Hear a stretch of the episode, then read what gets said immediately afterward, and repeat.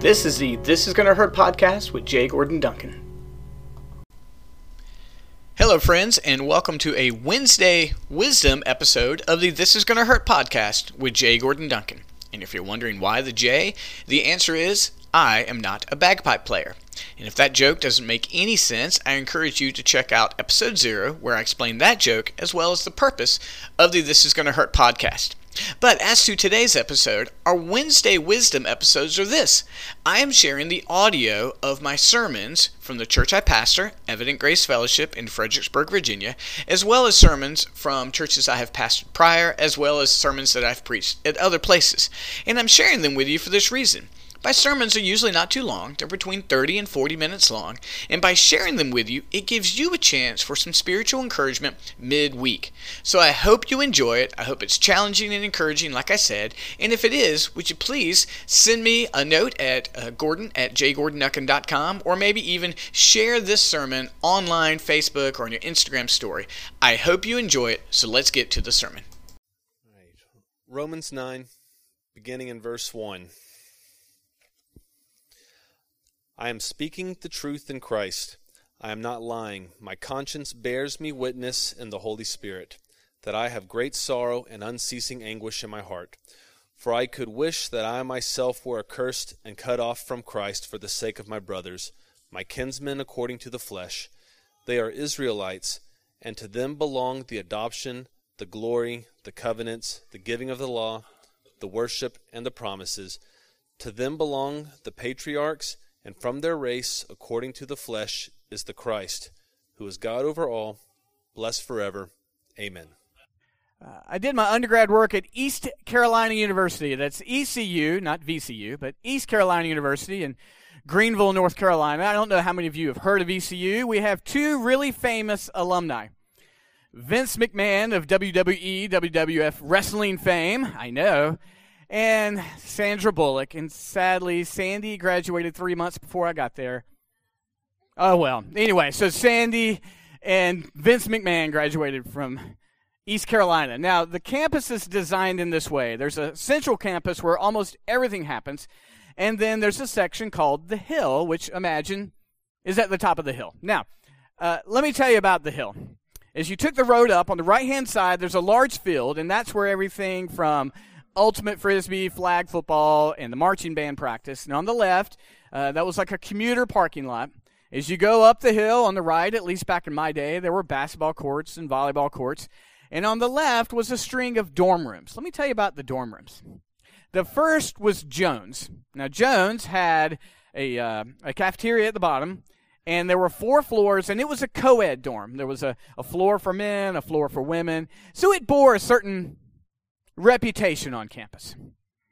Now, beside Jones was the dorm that I lived in for four years, Charles B. Aycock dorm. And it was typically a freshman dorm, and it had its own reputation, which was for drinking and partying and, and freshmen who didn't know how to handle their party. Now, beside us was Scott, and that was for the athletes, football, basketball players. They had a private cafeteria, they had a private workout facility, and you really just didn't go in that at all unless you were an athlete. Then there's Belk Dorm and some other dorm I just don't remember the name of. So that was the setup. Now, I lived in Aycock Dorm for four years. I was a resident advisor, an RA, which is a, a loose authority figure, sort of akin to being in charge of Lord of the Flies. And you manage these freshmen. And, uh, and like I said, beside us was Jones. Now, I don't know why. Somewhere in the history and the legacy of East Carolina, a rivalry was struck up between Jones and my dorm, Aycock. I don't know why we didn't like each other. But when you arrived at East Carolina, you were told that Jones was terrible. And Jones was told that Aycock was horrible. So, about every three weeks, this would happen. Someone over at Jones would raise a window, stick their head out, and go, Aycock stinks. They would say something other than that, but we're going to go with Aycock stinks today, okay? As loud as they could. And then what would happen is someone on Aycock dorm would raise their window, stick their hat out, and offer some worse criticism of Jones. And then a barrage of dozens of people would stick their head out, and insults and yelling and cursing would go back and forth. This happened every couple of weeks, and it would typically last anywhere from five minutes to an hour. Yelling and shouting and cursing. Every now and then we take on a different topic. I remember when Bill Clinton won the election in 92. For some reason, we took up the election. And for whatever reason, Jones liked Clinton and Aycock didn't. And we shouted profanities about the election back and forth. But ECU was not typically a political college. We just like yelling and shouting at each other. So we would typically go with you stink or whatever the case may be. Incredibly annoying, sometimes humorous, uh, but after a while you just get tired of people yelling. Here's why I tell you such story. Not to regale you with East Carolina life in the late 80s and early 90s, though there are many, many stories. That interaction between Jones and Aycock Durham is a picture of how the church typically interacts with each other when we talk about the sovereignty of God. That's pretty much how we do it. Now, if you don't know what the sovereignty of God is, we're going to talk about it a lot today. But the sovereignty of God, sovereignty means God's right to rule and reign over this world because he's the creator and the king. He does what he wants, when he wants, and how he wants, and your opinion is not typically taken into account. God is sovereign. The arguments we have go like this Well, did God choose who is going to be a believer before creation? Or did he look into the future and say, oh, that person's going to believe in me, I'm going to choose them? That argument happens. Some people like to say God chose every single thing that's ever going to happen in the world before the world even existed. And some people say, well, no, he really just kind of allowed his people to do what they want. And this is furious furious argumentation among the people of God. In seminaries, this is where you get down to the dirty and fight and yell at each other. And I've seen this go well, and I've seen it go poorly a lot. A lot of Jones dorm stinks kind of theology is how this has gone. Well, the book of Romans wants to talk about this topic a lot, dedicating chapters 8 and 9 to this topic. So when you're going to dedicate two entire, very long chapters to this topic, God has decided that this topic is important. He cares what you think about this topic. Therefore, we should care. The scriptures are clear that God is sovereign. So if you believe the scriptures, you've got to believe he's sovereign. We got to figure out what that means. Now, we haven't looked at the book of Romans since November. We last looked at it the last Sunday of November, and then we had Christmas, our Advent, uh, and then I preached on a New Year's sermon last week. So now we're back. Fortunately, we're going to have a chance for some refresher. But we have looked at chapter 8 a little bit. Now we're going to get into chapter 9. Here's what our future looks like. This Sunday, we're going to look at sovereignty. Next Sunday, we're going to look at sovereignty. The following Sunday, we have a town hall meeting. And then the Sunday after that, we're going to look at sovereignty. Not because I want to beat a dead horse, but because Paul wants to talk about sovereignty that much. I invite all of you to follow up with me with questions or arguments, or with Matt Murray, or your EG leader, or with the wonderful godly men and women in the church. Let's have these conversations because Paul has these conversations. So here's where we're going. Our big idea is this God is sovereign, part one. The first in a trilogy. The first one's always great. Typically, two and three in movies are bad. I'm going to do my best to make all three of these worthwhile. But God is sovereign, part one. And we're going to look at these three points Paul is explaining a hard truth. If your explanation of sovereignty is easy, you missed it. It's a hard truth. Two, hard truths require humility. We should not be yelling at each other through our open windows. And three, God's sovereignty excludes some. Excludes some. Let's jump in to the first one. Paul is explaining a hard truth. Paul says, I am speaking the truth in Christ. Let's stop there. We're already a half a verse in. When was the last time someone told you something and they're like, no, no, no, no, I'm telling you the truth? It's not always comforting.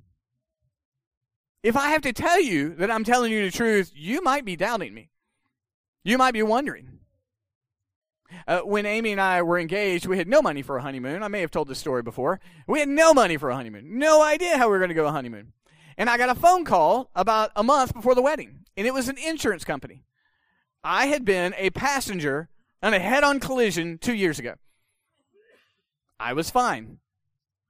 And they called me up and said, Are you fine? I said, I'm fine. And they said, Well, would you be $900 fine? It's like, I would be gladly be $900 fine. And they were basically just kind of paying me off to never bring it up. My error when they said, How are you feeling? I should have said, Awful. And, but no, I'm not going to lie about that. I was fine. So I got off the phone and I said, Amy, guess what? They just gave us $900. And she was like, Really? I was like, I'm telling you the truth. They're sending us a check for $900. When you have to say, I'm telling you the truth, there's a couple things going on. One, people are not believing what you're saying. Two, it's just something hard to believe. Or three, it's something you don't want to believe. That's what Paul is saying. Whatever he said in chapter 8, he said, I'm not only telling you the truth, I'm telling you the truth in Christ. That's like doubling down for an apostle. Like, hey, I'm not only telling you the truth, I'm telling you like Christ is telling you. Well, if we're going to hop in, what did Paul just say? What is it that he said that was so tough? He's got to swear by Jesus Christ he's telling the truth. Okay? So we need to do some background work. Here's the background God chose his children before time began. That's what the Bible says happened. What Paul just said was, those he foreknew, he also predestined to be conformed to the image of his Son, in order that he might be the firstborn among many brothers. And those whom he predestined, he also called. Those he called, he justified. And those he justified, he also glorified. That's his hard truth. Before anything, God knew you. This is not a foreknowledge of a fact, it's a foreknowledge of relationship. And he predestined some to believe in him. Predestined means he decided your destiny ahead of time. And what was your destiny? To believe in Jesus, to be like Jesus, to have your relationship with God repaired, and ultimately to be glorified in heaven. That's a hard truth. That's a hard truth. He's saying, before anything, God foreknew you. Again, not a foreknowledge of a thought, but a foreknowledge of relationship. Before anything ever happened, don't know what that looked like. I don't know what God, the Father, and the Holy Spirit were doing. All I know is that He knew you and He chose you. He predestined. The word predestined can only mean one thing the destiny was decided beforehand. That's a hard truth. Why? Because it means some people were not predestined. It means that your faith is really something God's given you. You don't get to take responsibility for it. That's a hard truth. Paul would tell you, I'm telling you the truth in Christ. If it doesn't mean what I just said, it's not a hard truth. Paul doesn't have to swear by anything if it's not a hard truth. If it's easy, like, oh, he just looked into the future and decided who's going to be his, that's not a hard truth. It's an easy truth. Paul's saying, I swear by you, I'm telling you the truth. Let's keep going. Paul then went on to say, because God chose his children, no one can take that choosing away. That's encouraging. Who shall bring any charge against God's elect? No one. If you are a Christian, if you have faith in Jesus, no one can charge you as a non believer. It doesn't matter. No one can look at you and say, You aren't a believer. Don't worry about it. They might say it, but they can't bring any charge against you that would change it. It's secure. It's yours. If God's going to choose you before the beginning of everything, you're safe. Don't worry. If you ever thought, I was a believer, but I think I've lost my salvation, no worries. Don't. You can't even bring a charge against yourself that would have any effect before God. You have been chosen. This is a hard truth in Christ because sometimes we've all doubted our salvation. We've wondered. And on a, a small note, and I've told many of you this before, don't worry. People who aren't saved don't sit around worrying about whether they're saved or not. Okay? So if you're like, oh no, if I lost my salvation, you're good. The fact that you've thought that is probably the fact that you're a believer. Let's keep going. Another hard truth. As a result, the world hates you. As it is written, for your sake we're being killed all the day long, and we are regarded as sheep to be slaughtered. The world does not like Christians. They don't. The world does not like you. Do not seek the favor of the world, nor should you seek the hatred of the world. Your faith in Jesus is enough. The world doesn't hate you because of who you're going to vote for in 2020, or at least they shouldn't. The world shouldn't hate you whether you drink alcohol or not. The world shouldn't hate you whether you homeschool, public school, private school. None of that should be why the world should hate you. One reason why the world should hate you. What is it? Jesus Christ. That's the only reason the world should hate you. Because Jesus calls the whole world and says, You're sinning, and the only hope you have is to be forgiven by my death and resurrection. That's the call of the Christian life. Is that your the hatred of the world on you should be one reason, Jesus. Final hard truth.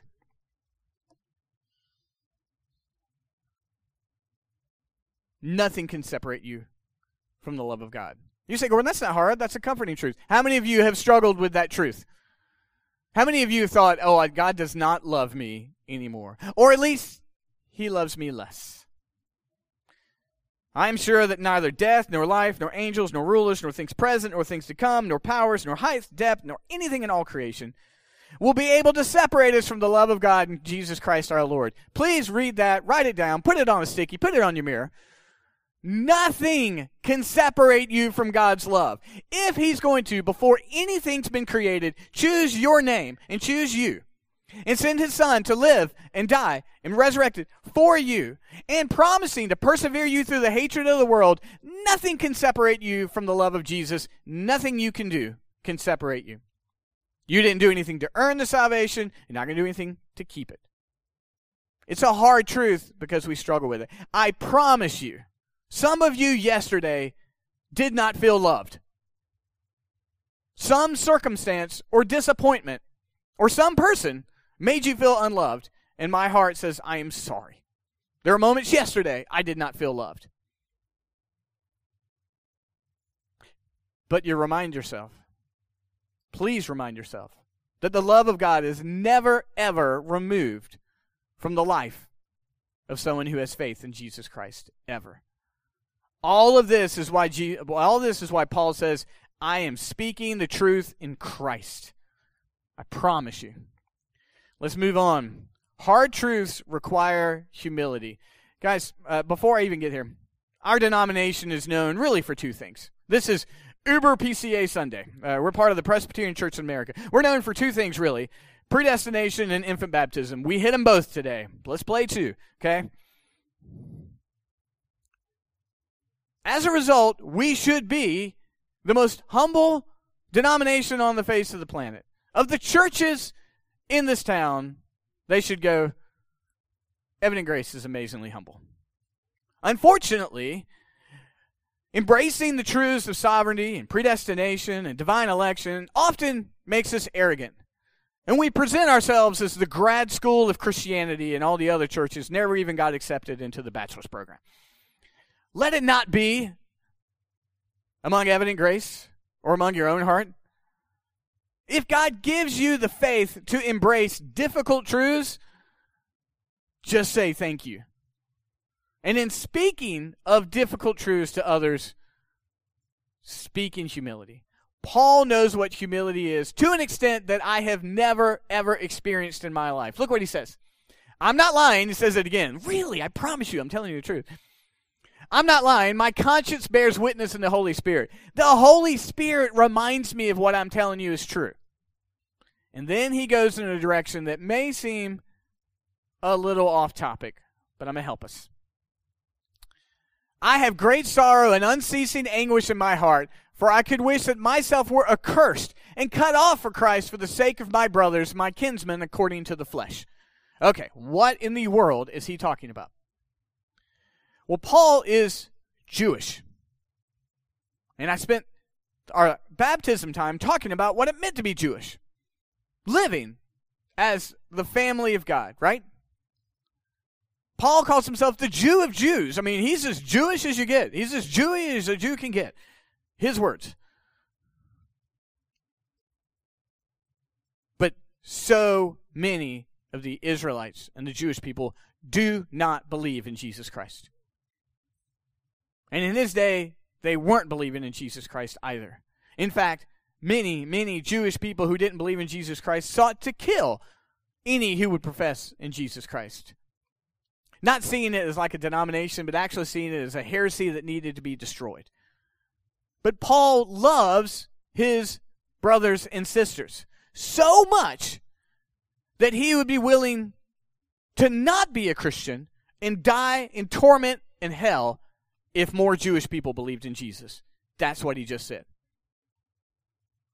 He says, I love my Jewish brothers and sisters so much, and they're not believing in Jesus, and I want them to believe in Jesus so much that I would be willing to be accursed and spend torment in hell if more of them would believe in Jesus. That type of humility is possible because I believe the scriptures and I believe that Paul is telling the truth. You see, Paul's belief in sovereignty and predestination didn't make him lazy with evangelism. It didn't make him go, well, whoever's elected's elected. If God's going to choose, they're going to get in there. I don't have to do anything. No! It made Paul passionate. Paul was playing with a winning hand. I know people are going to believe when I share the gospel because God's chosen some to believe. I can be bold in my evangelism because I know people are going to believe. But his heart is broken for those who don't. So much so that he says, I'd be willing to be accursed if more would believe. Friends, this is the picture of our proper posture. Our salvation, our election, should break our hearts for more and more people to profess faith in Jesus Christ. Our motivations to share the gospel is a humility. I don't deserve to believe in Jesus, nor do you. And I don't know who in the world God's chosen, but I'm going to share the gospel with as many, and my heart's broken for every single person who does not have faith in Jesus. This is not a matter of your gifting, it's not a matter of your personality profile, it's a matter of being saved by Jesus Christ and having your heart broken in humility and desiring more and more people to come to know Christ. Paul is looking out and he's like, I can't believe that more and more Jewish people, more and more Israelites are not believing and I want them to believe so badly, I would be willing to be accursed if they did. By God's grace, He's not going to do that. Why? Because nothing's going to separate you from the love of God. But Paul's passion to see other people come to know Jesus is that great. So Paul spends a few moments in these next verses, not quite yet. Paul's going to spend a couple moments explaining to us why it breaks his heart so much that the Jewish people don't believe. Here it is. God's sovereignty excludes some. God's grace, his forgiveness, is not for everyone because he has chosen some. And despite what we're getting ready to read, many of these Jewish people did not believe. Here were the blessings of growing up uh, uh, Jewish. And this is what I explained in our baptism. They are Israelites, and to them belong the adoption, the glory, the covenants, the giving of the law, the worship, and the promises. To them, to them belong the patriarchs, and from their race, according to the flesh, Christ, who is God over all, blessed forever. Amen. If you were raised Jewish, you had all of that.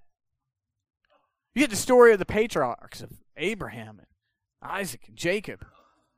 You had the law. You knew what it looked like to live like a person of God. Jesus Christ came from Jewish lineage. They had all those things, but they didn't believe. They were excluded from God's sovereignty. Not all, because of course there were many Jewish people that believed, but many did not. Nor do many today.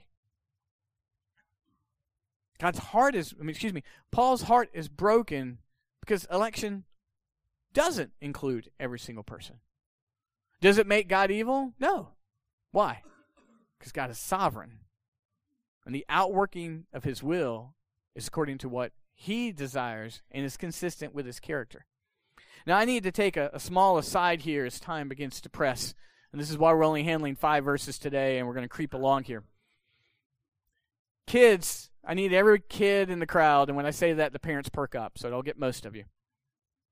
To you, children of evident grace, belong the scriptures, the worship, the sacraments, the Lord's Supper, in the people of God. Correct? All my kids, you've been raised going to church. You've seen the Lord's Supper taken. Some of you have taken the Lord's Supper. 50 some weeks a year, you have come and you've heard the gospel preached. You've heard a call to repentance at every single service this church has ever had. Children of Evident Grace, you are blessed.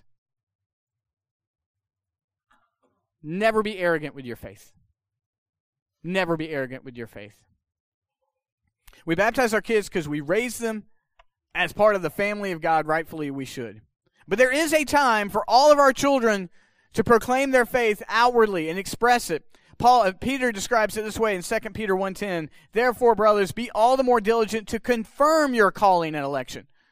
Everybody is called to confirm your calling and election. That means if you've been elected and called to be a Christian, then you should confirm it. How do you confirm it? You take it by taking the Lord's Supper, you confirm it by growing in godliness. You confirm it by a desire to be like Jesus. And parents, our call is to raise our children so that they themselves can confirm their election. My heart and hope and faith is that every single child in this church grows up confirming and professing Jesus Christ. I trust it and count on it. But I also trust that God's work is going to do his work. And some raised in the faith stray away. And as they get older and stray away, I pray with broken heart with parents that they return. But God's sovereignty is as sovereign as our worst nightmare. He will choose and do what is according to His will. That should change us, not in just mere knowledge. Satan believes in sovereignty. Sovereignty should transform us into a humble, worshipful, prophetic, evangelistic people. Let me move ourselves to a conclusion quickly. We uh, end each sermon with a truth, an application, and an action. A truth is something you can walk away holding on to. An application is the way we want to begin living, and an action is something I want us to do. Uh, so we saw that God is sovereign, and we looked at these truths. Let's jump to our truth here today. Approaching and understands God's sovereign choosing of some and excluding others requires humility and faith on our part. If God's sovereignty doesn't mean what we just saw, it's not a hard truth. If you can easily explain God's sovereignty, Paul wouldn't have to say, hey, this is a hard truth. Understanding it and approaching it requires humility and faith on our part. Chapter 9 is unnecessary in the Bible unless the truths of predestination and sovereignty are difficult for us to believe. Chapter 9 is specifically written because it's hard for us to believe that God would accept some, choose some, and exclude others. Application Live knowing that God is so gracious that He chose you out of the whole world to believe in Him. Do you have faith in Jesus? And God chose you. You have faith in Jesus? Then you are among the chosen. Live knowing in humility. Why me, God? It makes no sense. And it doesn't. He chose you. He passed over many of his people to choose you. Action. Pray that God would transform your humility surrounding His sovereignty into a sorrow that leads to evangelism.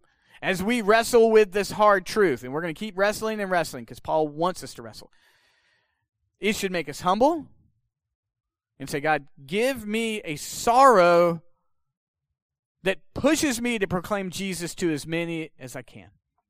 God brings in the harvest. God has done the choosing. God has done the work. God has promised that his world his word will not return void. Our approach, God give me humility to proclaim Jesus to as many as possible. Not to be friends with the world, not to curry favor with the world, not to avoid persecution with the world, not to make sure that we're the Christian that's liked by the world, to be the humble believer in Jesus who proclaims Jesus to the world. Let's pray that God would do that individually and with us as a church. Let's bow our head.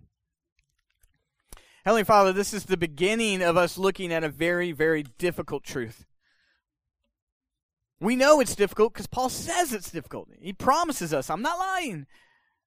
Father, please move us to be a people that don't look for easy answers to hard truths, but wrestle with the hard truths. Would you allow that? Would you enable that to transform us in humility? Make us a humble, faith filled, evangelistic people. We ask this in Jesus' name. Amen.